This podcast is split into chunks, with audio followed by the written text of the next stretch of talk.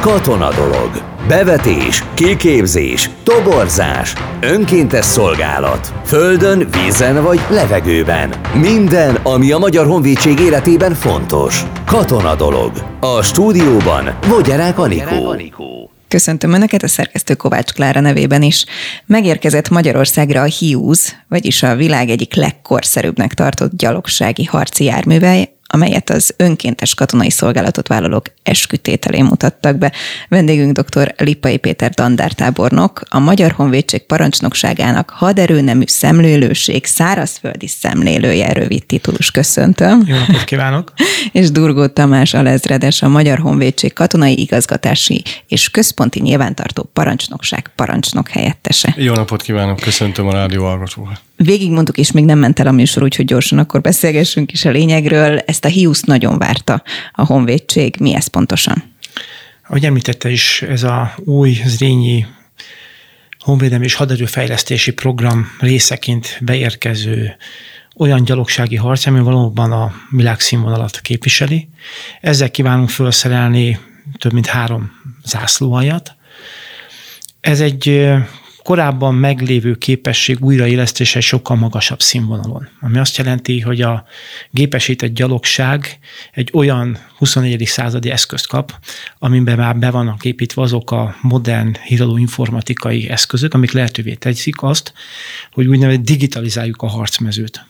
Ami azt jelenti, hogy a harcjármű a rászerelt szenzorokkal és a benne ülő katonák akik amikor kiszállnak, szintén egy-egy szenzort képviselnek, olyan adatokat tudnak szolgáltatni a döntéshozók, a katonai döntéshozók számára, amely egy valós életképet ad a harcmező helyzetéről. Legyen szó képekről, térképvázatokról, adatokról, ami egy új, teljesen új dimenzióba helyezi a szárazföldi hadviselést. Hol készültek ezek, és egyébként mondjuk európai szinten, vagy nemzetközi szinten mennyire speciális? Amit tudni kell, hogy ez a harcjármű, ez folyamatos fejlesztés alatt áll. Magyarország, illetve a Magyar Honvédség az első, amelyik rendszeresíti ezt az eszközt, ugyanakkor több más ország is érdeklődik, köztük az Amerikai Egyesült Államok, Ausztrália, európai országok is, és ennek következtében a Magyar Honvédség aktívan részt vesz ennek a harcjárműnek a folyamatos fejlesztésében, tesztelésében. A mi részünkről az elképzelések megvannak, hogy mit szeretnénk ebben a harcjárműben integrálni, hogy a hagyományos páncélosokkal szembeni követelményeknek eleget tegyünk, ezek a páncélvédettség, a tűzerő és a mozgékonyság. Ez a harcjármű, ahogy mondtam, 21. századi módon képes ennek eleget tenni. Nagyon komoly, aktív és passzív védelmet nyújt a kezelőszemélyzetnek. Ez azt jelenti, hogy nem csak a hagyományos, hanem jelen esetben egy kompozit páncélzat mellett vannak aktív rendszerek, amelyek a ö, harcjárművet megsemmisíteni kívánó rakétákat képesek például semlegesíteni. A tűzereje a beépített 30-as gépágyú és az ahhoz tartozó különböző rendeltetésű lőszerek révén alkalmasak a legkülönbözőbb típusú ellenséges célok leküzdésére, belértve a légi célokat, páncélozott célokat és csoportos élvelő célokat, vagy éppen építményeket. Nagyon komoly, korszerű páncéltörő rakétákkal fog rendelkezni, amelyek szintén nagy hatótávolságon képesek harckocsik leküzdésére is és ugyanakkor természetesen vannak kiegészítő úgynevezett párhuzamosított fegyverek, amelyek 762 mm-től egész a 12,7 mm-ig terjednek, tehát a úgynevezett nehézgépuska kategóriában, ami megint különböző távolságon az élőerők leküzdésére szolgál. Mellette különböző típusú kötgránátok kilövésére alkalmas gránátvetőrendszer, és hogy mondtam, az a, az a szenzorrendszer, amihez kapcsolódik, és az az informatikai, híradóinformatikai rendszer az, ami valóban 21. század századévé teszi, ami az egész úgynevezett vezetés irányítási rendszer digitalizációjának egy fontos eleme.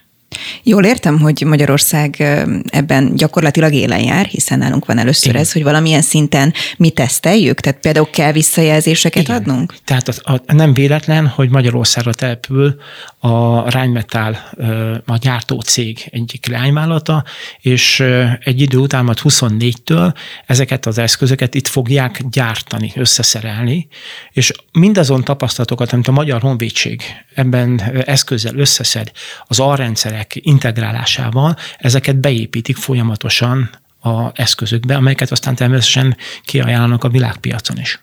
Hány darabban most itt nálunk, és önkéntesek vajon használhatják-e? Aztán hagyom szóhoz jutni a lezredes urat is. Jelenleg ez az első példány, ami érkezett, tehát ez az úgynevezett prototípus, ami megvan, ami már tényleg használatra hasz, ö, alkalmas, hiszen korábban is voltak úgynevezett demo változatok ezek azok, amit már használni is lehet valóságban. Tehát a katonáink hódmezővásárhelyen kezdik meg ezeket a próbahasználatot, a tesztelést, és hamarosan itt ebben az évben még több társa is, most számot hagy nem mondjak, de vannak elkezdések, több is érkezni fog még ebben az évben, és a 24-től tervezett az, hogy már Magyarországon gyártjuk, és több mint 200 darab van tervezve a Magyar Honvédség állományába, amivel három komplet zászlóját kívánunk felszerelni. Az önkéntesek avató ünnepségén mutatták ezt be. Gondolom, akkor ez is egy ilyen speciális dolog, ami vonzóvá teheti egyébként ezt a pályát. Hányan ö, kerültek most avatásra, hogy hú, de szépen fogalmazza. Közel 250-en rakták le a, a katonai esküt. Ö, annyit azért pontosítanék, hogy 2004. november 3 óta, amikor is az utolsó sorkatona leszerelt, és a sorkatonai rendszer felfüggesztésre került, azóta a magyar haderő önkéntes alapon működik. Tehát vannak szerződéses hivatásos katonák, akik önként jelentkeznek a katonai szolgálatra, és természetesen vannak olyan szolgálati formák, amelyeknek a nevében is benn van az önkéntes szó, például az önkéntes tartalékos, önkéntes katonai szolgálat lehet, hogy tegyük is helyre a fogalmakat az elején, hiszen vannak önkéntesek, akkor ezek szerint mindenki önkéntes, ez a nagy halmaz, szerződésesek, de tartalékosok is. Ki mit csinál? Igen, közel hét fajta jogviszony van a Magyar Honvédségben, a tartalékos szolgálati formának is van több fajta, de nyilván törekszünk ennek az egységesítésére.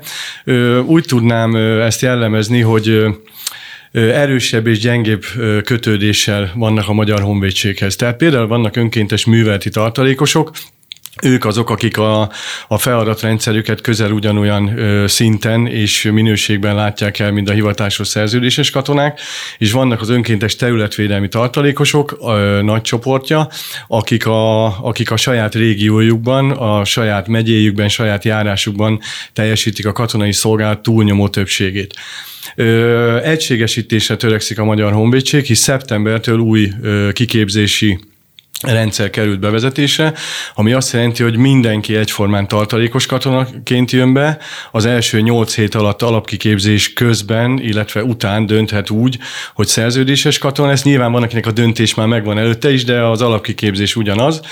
Majd egy magasabb szintű egészségügyi és pszichikai felmérés után szerződést köt fel a Magyar Honvédség szerződéses katonaként. Aki úgy dönt, hogy nem, és eleve nem is úgy akar bejönni, vagy meggondolta magát útközben, ő pedig visszamegy a normál civil életbe, és a Magyar Honvédség tartalékos katonájaként éli a normál civil életét, egészen addig, amíg a honvédségnek nincs rá szüksége, és akkor egy behívó parancsal behívjuk, és amennyiben az ő élethelyzete lehetővé teszi, bejön. Tehát az önkéntes szó van a hangsúly, és nyilván, hogyha megkapja a behívást, akkor van rá lehetőség, hogy most nem, tehát ezt lehet változtatni.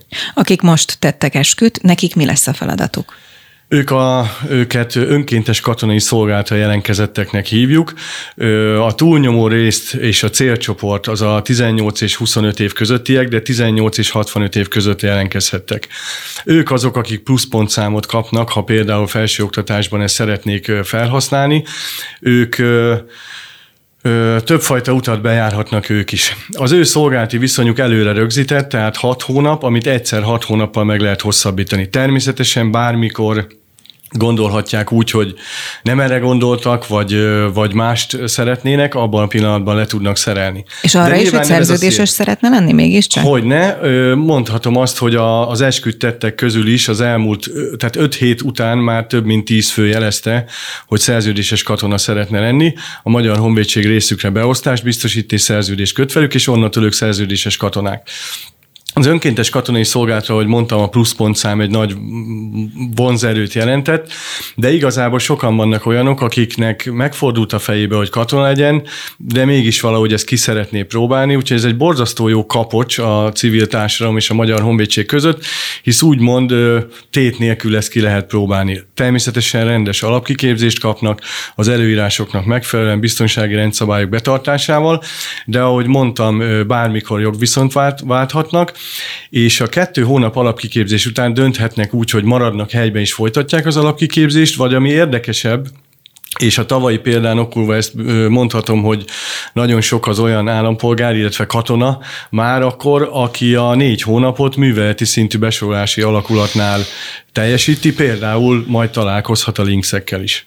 Tábornok úr, az utóbbi időben egyre többet beszélünk, mikor haderőfejlesztésről van szó, egyrészt arról, hogy majd mi minden érkezhet és mire készül a Magyar Honvédség, másrészt arról, hogy ehhez egyébként ugye állomány is kell, tehát abszolút összefügg a két terület, hogy vonzóvá tegyék ezt a pályát. Egy ilyen harckocsinak az érkezése, illetve a további tervek, azok vonzóvá tehetik a pályát? Természetesen, és nagyon fontos ez az összefüggés, hiszen a legkószabb eszköz is csak egy darab vas, hogyha nincs egy felkészített, kiképzett állomány, aki ezt használja. És azt tapasztaljuk, hogy igen, vannak fiatalok, főleg fiatalok, akik olyan szándékkal jönnek, hogy ezeket az eszközöket szeretnék maguk is kipróbálni, használni, mint felhasználó, és egy, szerintem egy nagyon fontos motivációs tényező az, hogy ez is egy 21. századi eszköz. Azért gondoljunk bele, ezek a fiatalok már olyan ö, számítógépes játékokon nőnek fel, ahol ezek az eszközök már benne vannak a játékokban, és ott megszeretik ezeket az eszközöket, és ők akkor éreznek egyfajta késztetést, hogy a valóságban is próbálhassák. Nekünk nagyon fontos, hogy ö, az önkéntesség útján de emeljük az úgynevezett nemzeti ellenálló képességet, tehát hogy a nemzetnek legyen egy olyan honvédelmi öntudata, ami, amit bármilyen veszélyhelyzetben föl lehet használni, és ha ezek a fiatalok csak mondjuk hat hónapra jönnek ide, vagy csak az alapkiképzésen is vesznek részt, ők már rendelkeznek majd egy olyan alapismerettel, ami egy bármely veszélyhelyzetben egy hatalmas előnyt ezáltal gyorsabban lesznek foghatók, akár katasztrófa helyzetben egy Isten fegyveres támadás elhárítására. Pont erre irányult volna egyébként a következő kérdésem, hiszen minden mindennel összefügg, hogyha van egy erős haderő, akkor az nyilván nekünk civileknek pedig egy nagyobb biztonságérzetet tud adni. Ez egy ilyen links, az egyik első lépcsőfoka gyakorlatilag a nagy haderőfejlesztésnek. Hát azt nem mondom, hogy első, mert azért már vannak elődjei. Az egyik, azt mondtam, hogy az igen, egyik, egyik első, az egyik igen, első. Bocsánat. Mi lesz ezeknek a feladata például, és ön szerint akkor ez valóban visszahat-e, hogyha ilyen típusú harcjárművegépek kell töltődik fel egyébként, vagy korszerűsítődik a honvédség, akkor nekünk a biztonságérzetünk az valóban nőhet-e? Ezeknek az eszközöknek pont az a célja, hogy a már elavult, általában ex-szovjet vagy orosz relációból származó haditechnika eszközöket lecseréljék, egy sokkal magasabb színvonalon tudják helyettesíteni ezeket, egy jóval magasabb képességet tartalmazzanak, és ezáltal növeljék a haderőnek is az erejét, a tényleges erejét, reagáló képességét, ütőerejét, és ehhez kellenek nekünk azok a fiatalok, akik egyébként szinte játszva tanulják meg azokat az eszközöket használni, amelyeknek például a kezelőfelületei nagyon hasonlítanak ahhoz, amit például ők játék közben a számítógépen is használnak. Milyen speciális kiképzés kell, bocsánat, még egy fél mondat eh, ahhoz, hogy valaki ezeket tudja használni?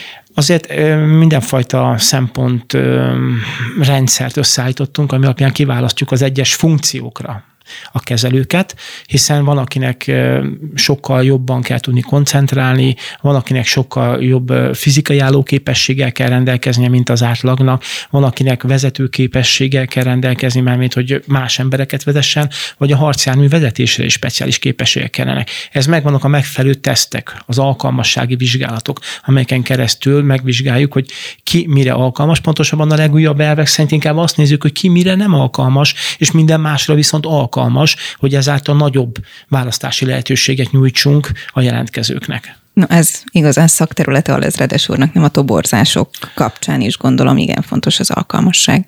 Hogyne. A Magyarországon minden megyeszékhelyen van toborzóiroda, de nagyon sok, több száz olyan rendezvény van, ahol a Magyar Honvédség megjelenik. Visszautalnék és hivatkoznék tábornok úr szavaira. Egy ilyen fegyver bemutatása után, egy új haditechnikai eszköz bemutatása után megugrik az érdeklődők száma. Tudok mondani példát a videójátékokkal kapcsolatban is, hisz tavaly a évelején egy e-sport bajnokság szerveződött, ahol a Magyar Honvédség is élőben részt vettünk, és azok a gyerekek, hát fiatalok, mert 16-18 évesek voltak, akik egyébként többségében Honvéd kadét iskolából jöttek, azokkal a fegyver, azokat a fegyvereket foghatták kézbe, amelyikkel a, előtte a online játékot lebonyolították, és meglepődve tapasztalták, hogy ennek milyen súlya Jé, van. Stb. ennek De a, van kezelő, súlya. a kezelés az ugyanaz. És elmondhatom azt, hogy ez a kétnapos e-sport bajnokság után 600%-kal növekedett az online térben jelenkező ö, érdeklődő állampolgárok száma, így mondanám ezt. Egy ilyen speciális harci járműnek a mozgatásához egyébként mekkora csapat kell? Milyen, milyen mértékű a kiképzés erre vonatkozóan, és egyáltalán itthon zajlik-e a kiképzésük? Hát konkrétan, hogy megmozdítani, az a harcjármű vezető kell. De ugyanakkor ezt ki is kell szolgálni. Ami azt jelenti, hogy mindig van egy háttérapparátus, aki az üzemben tartás feltételeit biztosítja. Ez típustól függő, ezt most egy számszakilag nem fogom tudni megmondani, mert mondom, ahány típus annyiféle.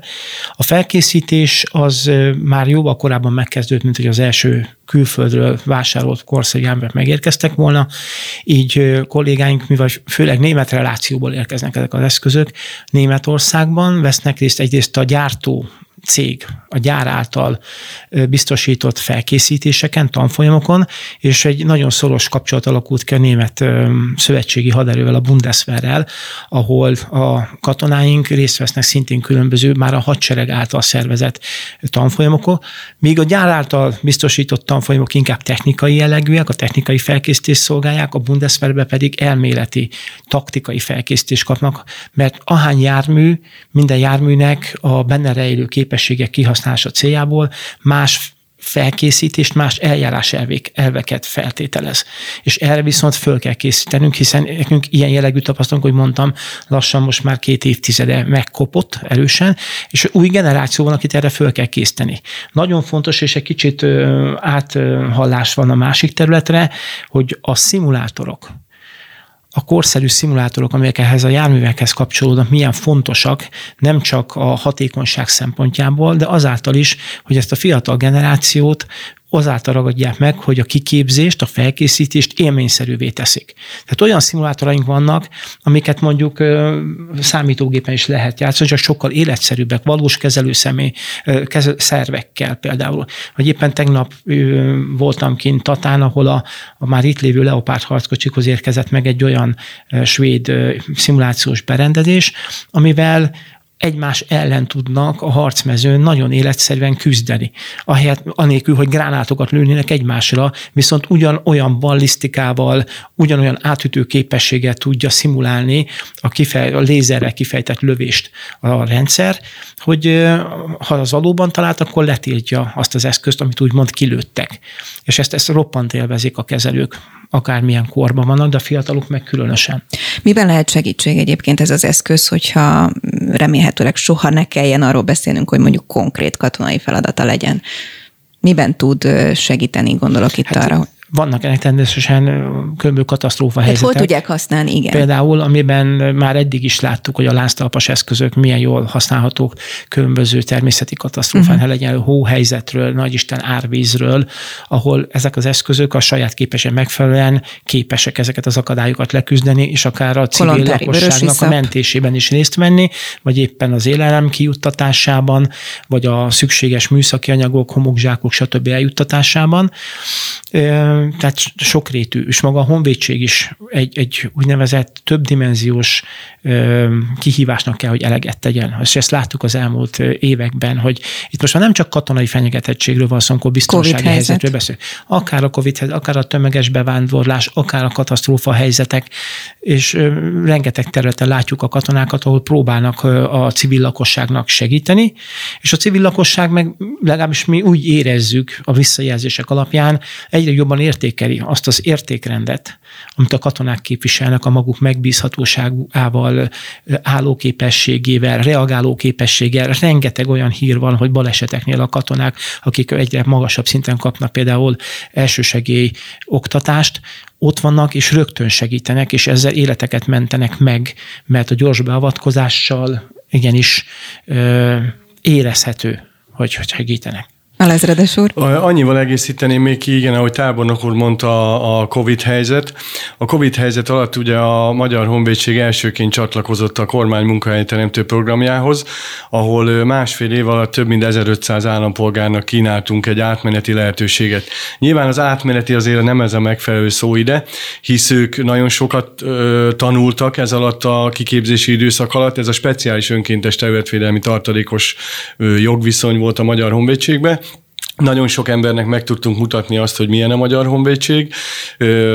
Kiképze, kiképződtek, a Magyar, Magyarország kiképzett hat köteleseivé váltak, de mondhatom azt, hogy több százan benn maradtak a Magyar Honvédség kötelékébe, és azóta is kiválóan szolgálnak, akár a határon, akár milyen feladatban. Mi most a legfőbb kihívás, amivel mondjuk szembe kell nézniük? Akár a toborzás területén, akár mondjuk a haderőfejlesztés területén? Én úgy gondolom, mi esetünkben ez a humán erőforrás biztosítása és az idő. Tehát a felkészítést azt nem lehet elég hamar megkezdeni, és nem lehet elég gyorsan végrehajtani. Ebben segítenek minket a már említett szimulátorok, amelyeket sokkal nagyobb mértékben kell tudnunk használni, mint korábban. Mi mondjuk korábban 20%-ban alkalmaztuk a szimulátorokat, és 80%-ban a valós végrehajtást, ennek az arányának meg kell fordulnia a jövőben. Ezáltal válik gazdaságosabbá és hatékonyabbá is. Sosem szabad elfelejteni, és nem válthatja ki a valós végrehajtást a szimuláció, ugyanakkor sokkal hatékonyabbá teszi a felkészültséget, a felkészítést és annak a színvonalát. Sokkal magasabb szintre helyezi. Alezredes úr. Ö, ugyanez, tehát ha a toborzás vonalát nézzük ugyanez, hisz a 21. századi technikai eszközöket fel kell tölteni olyan humán erővel, amit tábornok úr is említett, megfelelően kiképezhetők és kiképzettek. A, ezeknek a célcsoportoknak a megtalálása, a megszólítása. Mondhatom azt, hogy a COVID helyzet egyébként ilyen szempontból segítség volt a toborzás szempontjából, hisz nagyon sok olyan innovatív megoldásra voltunk rákényszerülve, hogy a személyes kontaktus nélkül is megtaláljuk azokat a célcsoportokat, akikből jó katona válhat.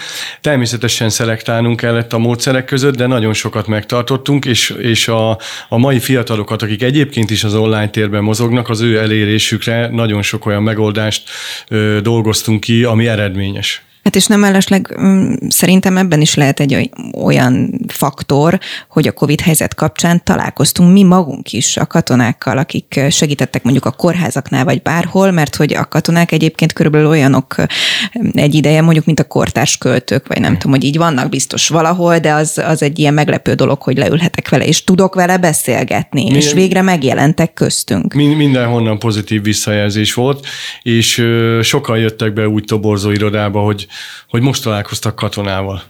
Akkor ezek is igen fontosak az ilyen típusú megjelenések, hogy ne csak ilyen, gondolom, ünnepségek keretén, vagy egy repülőnap keretében találkozzunk katonákkal, hanem ilyen hétköznapi szituációkban pontosan, is. Pontosan. Muszáj megkérdeznem a végére, hogyha van mondjuk egy olyan sikerfilm, mint a Top Gun, jelentem, azt még én is láttam most a mozikban, akkor ilyenkor ugyanúgy érzik azt, hogy egyébként még nagyobb kedve van a fiataloknak csatlakozni ilyen típusú munkához? Igen, megfigyelhető ez. A toborzó rendezvényeken most egyre többször fogunk találkozni, vagy találkozhatnak az állampolgárok VR szemüveg alapú 3D szimulátorokkal. Egyébként pont egy Top Gun program fut ezen, úgyhogy sorál, sorállás van mindenhol, ahol ezt el tudjuk vinni. Elméletileg egyre több ilyen felszerelésünk lesz, és a, a munkaerőpiacon kiemeltebb helyet tudunk elfoglalni ezáltal tábornok úr, amikor megérkezik egy ilyen speciális, eddig mondjuk nem használt eszköz, akkor egyébként ott csapaton belül is, amikor lekerül a helyére, megvan az a hangulat, vagy az az Meg. érzés, mint amikor mondjuk, ha lenne olyan kollégám, hogy belibben egy ferrari hát mégiscsak megérkezett hozzá. Igen, természetesen. Sőt, Milyen visszajelzésük sőt. volt? Sőt.